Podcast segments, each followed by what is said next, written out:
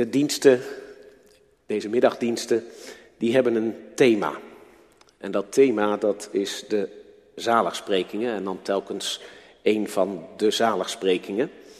En vanmiddag gaat het over de mensen die hongeren en dorsten naar de gerechtigheid. En wij lezen dat gedeelte uit Matthäus waar de zaligsprekingen in staan en nog een paar versen verderop uit dat hoofdstuk. We lezen Matthäus 5 en dan eerst de eerste tien versen. Toen Jezus de mensenmassa zag, ging hij de berg op. Daar ging hij zitten met zijn leerlingen om zich heen. Hij nam het woord en onderrichtte hen.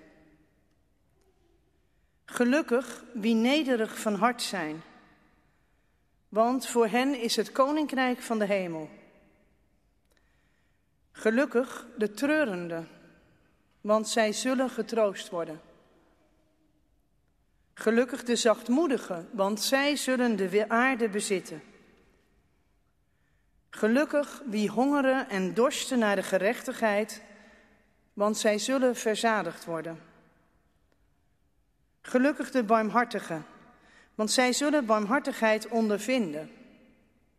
Gelukkig wie zuiver van hart zijn, want zij zullen God zien. Gelukkig zijn de vredestichters want zij zullen kinderen van God genoemd worden.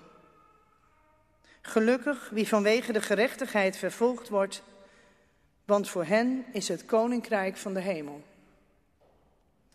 En dan ietsje verder vanaf vers 17. Daar zegt Jezus, denk niet dat ik gekomen ben om de wet of de profeten af te schaffen. Ik ben niet gekomen om ze af te schaffen, maar om ze tot vervulling te brengen.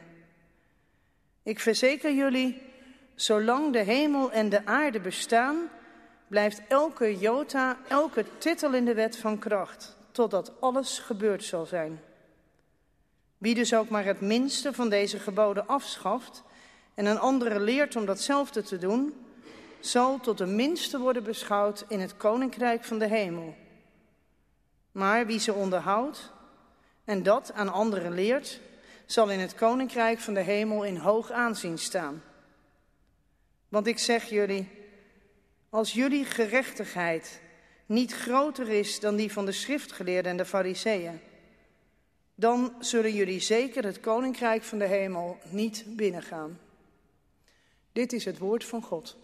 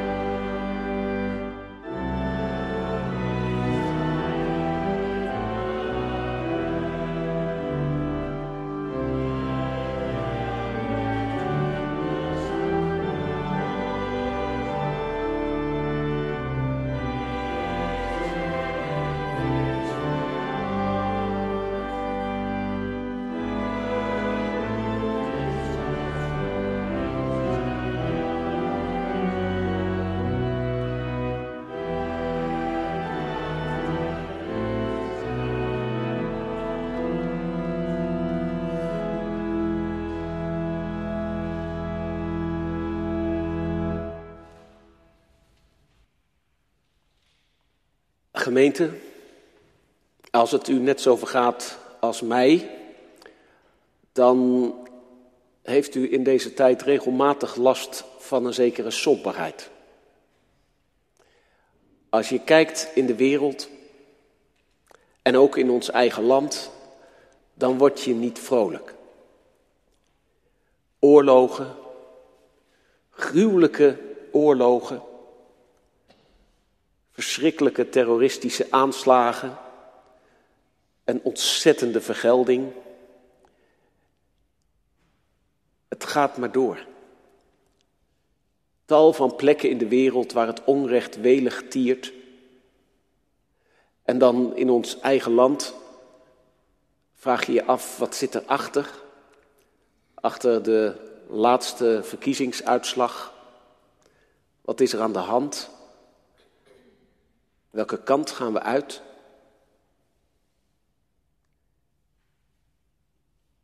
En je maakt je zorgen. En soms dan kies je zelf je teksten, maar soms dan krijg je ze aangereikt. Dat was deze middag zo, want ik moest het hebben over de zaligsprekingen. En dan in het bijzonder over dat vers zalig, gelukkig, zijn degenen die hongeren en dorsten naar de gerechtigheid. En ik moet zeggen, ik zat echt te denken van nou, dat is nou prachtig om het daarover te hebben. Want wie zou in deze tijd niet hongeren en dorsten naar gerechtigheid? Maar toen ik er een keer mee bezig was, dacht ik, ja, misschien is het toch wel ingewikkeld.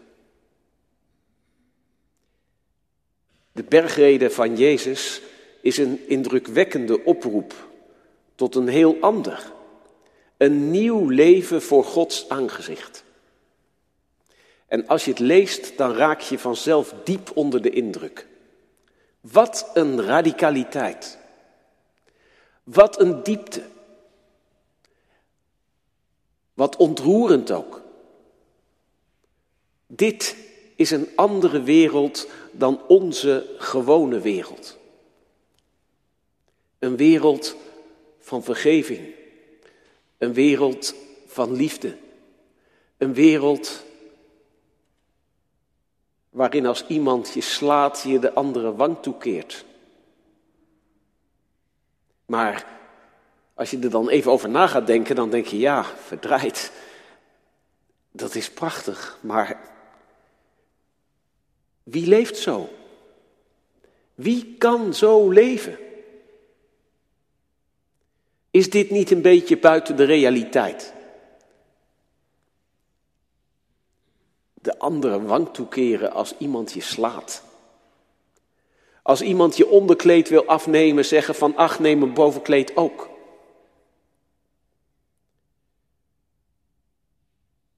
Is het wel waar dat wat Jezus elders ergens zegt, mijn juk is zacht en mijn last is licht? Want dat zegt Jezus zelf ook in de bergreden, we hebben het gelezen. De last van de fariseeën, dat was al heel wat. Al die geboden die ze nog extra bedacht hadden om het helemaal goed te doen en heilig te leven voor en met God. Maar je zou zeggen, Jezus doet er nog een schep bovenop.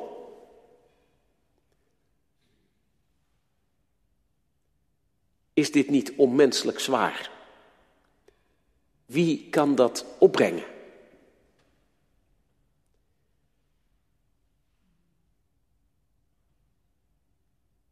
En toch is die bergrede ook door de geschiedenis heen telkens weer een bron geweest waar mensen troost en vreugde in vonden.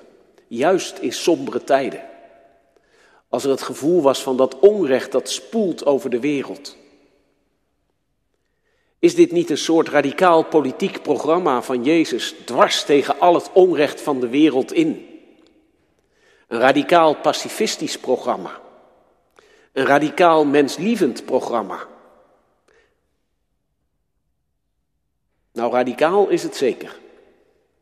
Maar je kunt je wel afvragen of het ook politiek is. Maar ja, toch, het losmaken van politiek, dat is toch eigenlijk ook nauwelijks mogelijk. Als je het hebt over recht en onrecht. Als je het hebt over de samenleving.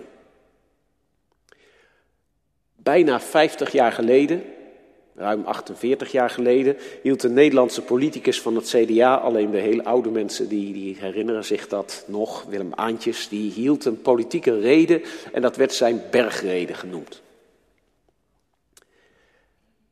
Hij verwees daar overigens niet naar de bergrede, maar naar Matthäus 25. En hij zei: De hongerige voeden, de dorstige laven. Dat is onze opdracht. Maar kijk eens om u heen. De hongerigen worden niet gevoed, maar sterven als ratten langs de wegen van hun uitgedroogde landen. En als wij 1%, dat deden ze toen nog, dat halen we nu in de verste vetten niet meer, maar toen deden ze dat nog, 1% van ons nationaal inkomen voor ontwikkelingssamenwerking uitgeven, dan hebben we meer zorgen over die ene procent. Of die wel goed besteed wordt, dan over de 99 procent die we voor onszelf reserveren. En de dorstigen, die worden niet gelaafd. Ze worden aan hun lot overgelaten. Als wij ons aan ons televisietoestel vol zuigen met het vergif van de consumptiereclame, dan zit ons de verhoging van alcoholaccijns meer dwars dan de ellende van de dorstigen van deze wereld. En de vreemdelingen, die worden niet gehuisvest. Ze worden gediscrimineerd en uitgewezen. En wij laten ze uitwijzen, tenzij we ze nodig hebben om het werk te doen waar wij zelf onze handen niet aan vuil willen maken. Geen plaats voor christelijke politiek, zei hij. De wereld hunkert naar christelijke politiek. Het werd de bergrede van Aantjes genoemd, indrukwekkend. En als we vandaag in de wereld rondkijken, dan is het misschien nog wel harder nodig dan toen. En toch denk ik, de bergrede is geen politiek programma. Nergens krijg je bij Jezus die indruk. Het gaat hem er niet om van we zullen nu eens even de verhouding in de wereld radicaal gaan aanpakken. Er waren onder zijn discipelen waren er die dachten een politieke omwenteling. Die Romeinen, de bezetter, dat onrechtvaardige regime, dat moet het land uit. Maar Jezus horen we daar eigenlijk niet over. Hij zegt zelfs, geef maar aan de keizer wat van de keizer is. Maak je er niet druk om. Het gaat over een radicale persoonlijke ethiek. Die zaligsprekingen, waar de bergrede mee begint, zijn een aantal heel bijzondere uitspraken. Het doet in de opsomming een klein beetje denken aan de tien geboden. Maar het zijn geen geboden. Daar lijkt het niet op. In een reeks uitspraken worden groepen mensen zalig gesproken. Zalig verklaard. Onze vertaling zegt dan gelukkig. Toch kun je je afvragen of dat helemaal klopt, of dat nou hetzelfde is. In ieder geval niet in onze gewone belevingswereld, want dan is het toch een beetje gek om te zeggen: gelukkig ben je als je treurt. Gelukkig? Kom op, ik voel me helemaal niet gelukkig. Ik treur omdat ik verdroefd ben, omdat ik verdrietig ben. De meeste mensen ervaren dat anders. Geluk, dat is misschien toch meer iets wat wij in deze wereld proberen te bereiken, ons best voor doen. Gelukzoekers zijn we als mensen. De theoloog Noordmans die zei: gelukkig dat zit in de categorieën van deze wereld. Dat kunnen we proberen voor zoveel mogelijk mensen te bereiken, al bereiken we het nooit echt. Maar zalig, dan zit je in een andere werkelijkheid, in een andere categorie. Dat krijg je zelf niet te pakken. Dat is ook niet dat je kan zeggen van, nou ja, kijk eens, die groepen die Jezus noemt, dat zijn nou de meest gelukkige mensen. Maar er zit wel een perspectief in, want hij spreekt ze zalig. Het gaat een slag dieper dan een geluksgevoel. Ook als je gaat kijken naar die verschillende groepen, dan sta je toch een beetje verbaasd te kijken. Misschien is onze tekst op het oog zowel nog het meest vanzelfsprekend. Mensen die hongeren en dorsten naar de gerechtigheid. Nou, dat is een hele sterke uitdrukking. Hongeren en dorsten, dat gaat echt over als je, als je, je hebt voedsel nodig, je hebt drinken nodig, anders verga je, dan ga je, ga je dood. Mijn moeder zei altijd, jij weet niet, wij, wij hebben geen honger, wij hebben trek. Maar als je echt honger hebt, dat gaat je door merg en been. Dat is zo'n alles overheersend iets, want je lichaam heeft het gewoon nodig. En anders red je het niet. Nou, zo sterk verbindt Jezus dat verlangen naar gerechtigheid.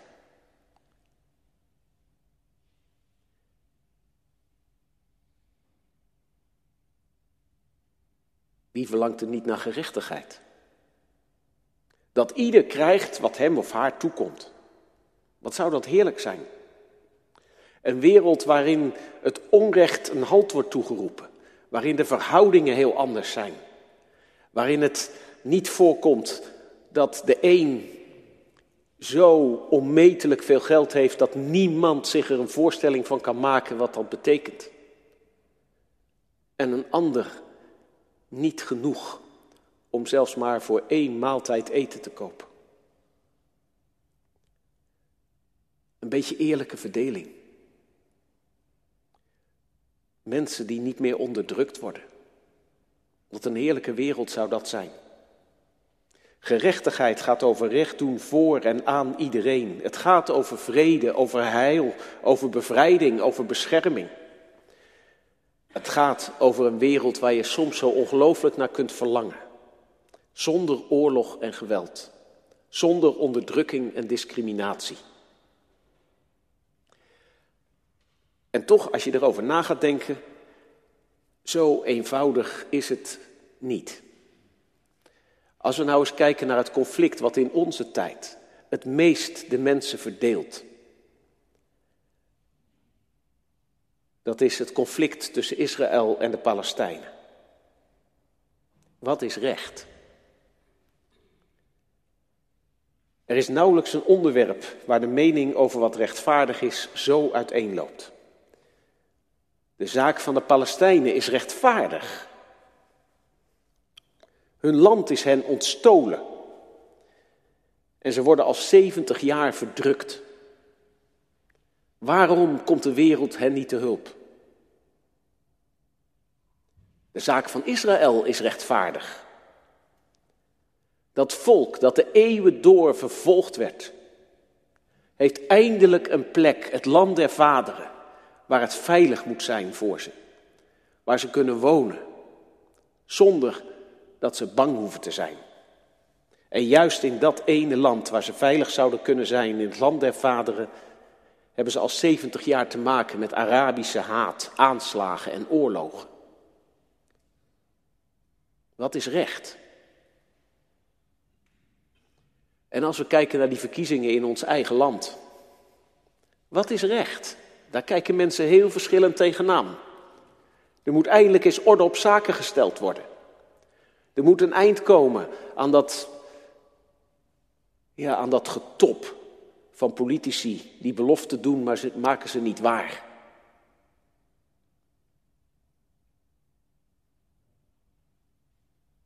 Het is allemaal niet zo simpel. Wat is rechtvaardig? Wat bedoelt Jezus eigenlijk? Over wie heeft hij het? Zijn de actievoerders zalig? Of zijn het de mensen die onderdrukt worden en die in hun onderdrukking wanhopig verlangen naar komt er eindelijk iemand die ons bevrijdt, iemand die ons helpt, iemand die gerechtigheid brengt? En daar kunnen we ons denk ik allebei wel iets bij voorstellen. De mensen die hun leven inzetten voor een rechtvaardiger wereld, althans zoals ze zich dat voorstellen. Of de mensen die onderdrukt worden en die verlangen naar bevrijding en recht.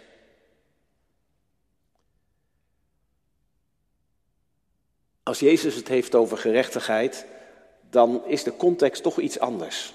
Want in de Bijbel en ook in het Evangelie gaat het wel heel vaak over gerechtigheid, maar het is de gerechtigheid van God. Hij vraagt van mensen om te leven naar zijn wil. En God zelf is rechtvaardig omdat hij zich houdt aan zijn belofte. Omdat je hem houden kunt aan zijn belofte. Maar dat leven naar de wil van God, dat valt in de praktijk zo ongelooflijk tegen. En dan hebben we het niet alleen maar over machthebbers die het verkeerd doen, maar dan begint het met te kijken naar in het Oude Testament het volk Israël. En het begint met te kijken in de spiegel van ons eigen leven. De werkelijkheid is anders. De werkelijkheid van deze wereld en de werkelijkheid van ons leven. De gerechtigheid van de fariseeën, die was heel groot. Maar niet groot genoeg. Sterker nog, Jezus spreekt er heel afkeurend over. Wee u, zegt hij diverse keren in een soort pendant van de zaligsprekingen.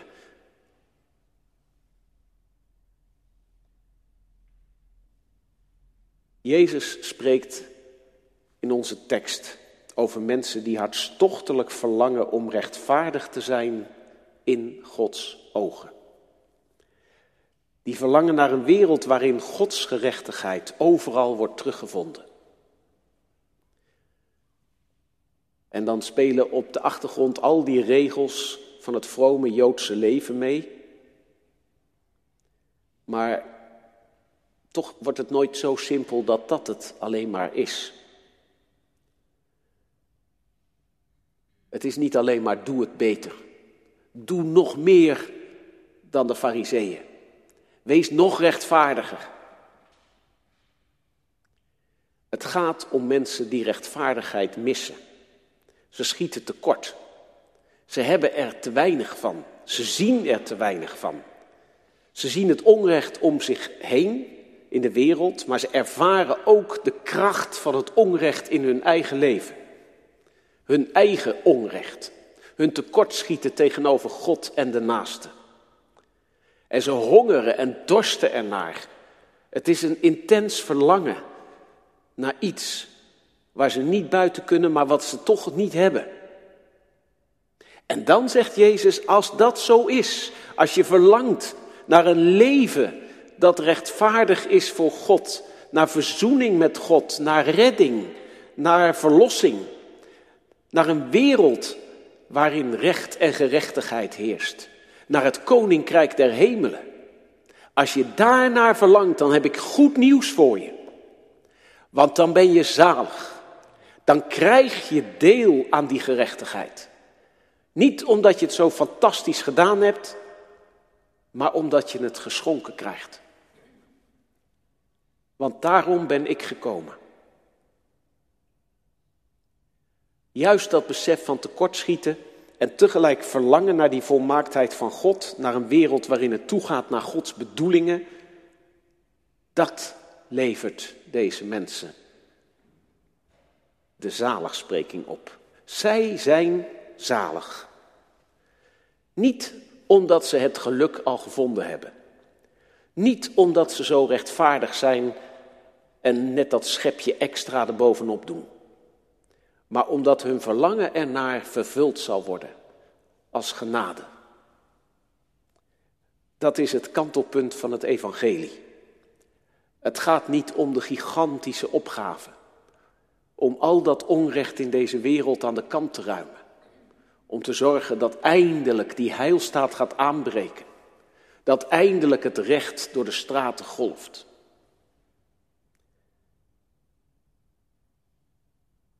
Het is niet een gigantische opgave.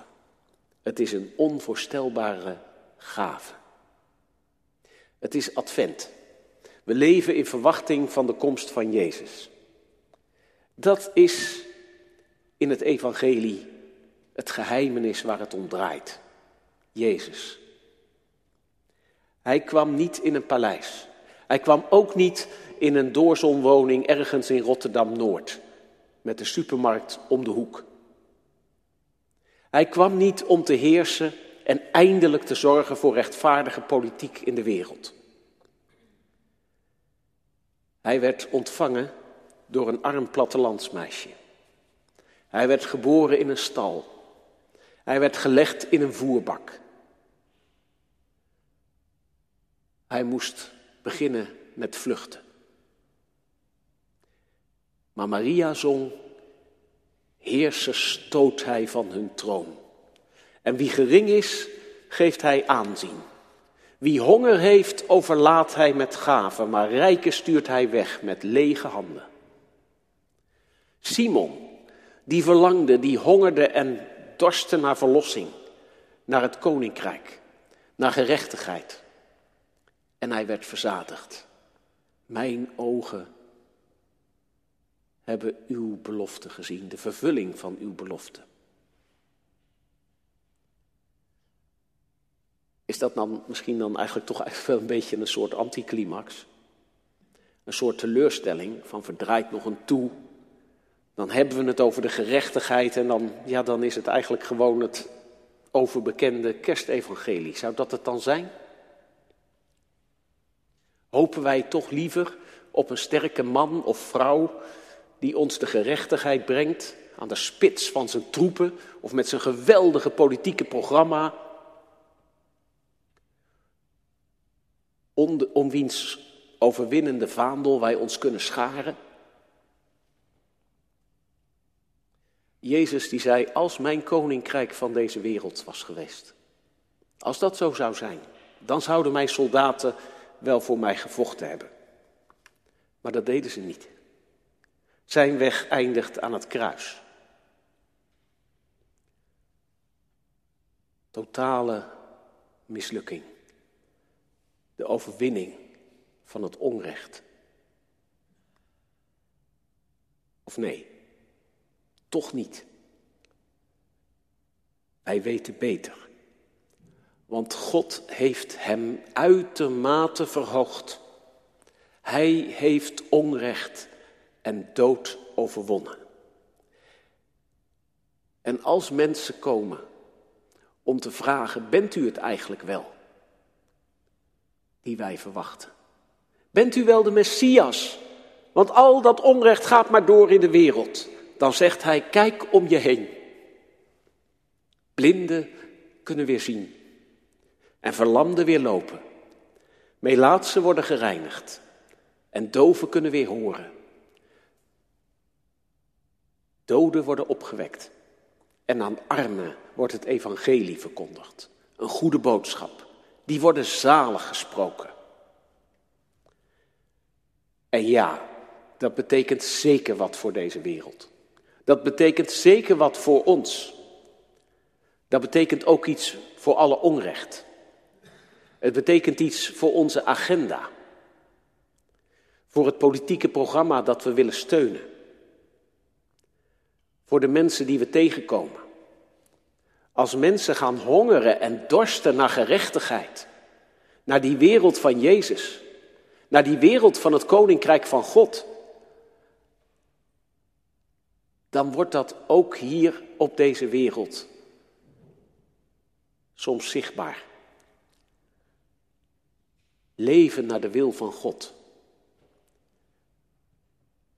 Dan worden mensen die nooit gelukkig konden worden, toch zalig dan opent zich het koninkrijk der hemelen. Hier al op aarde. Amen.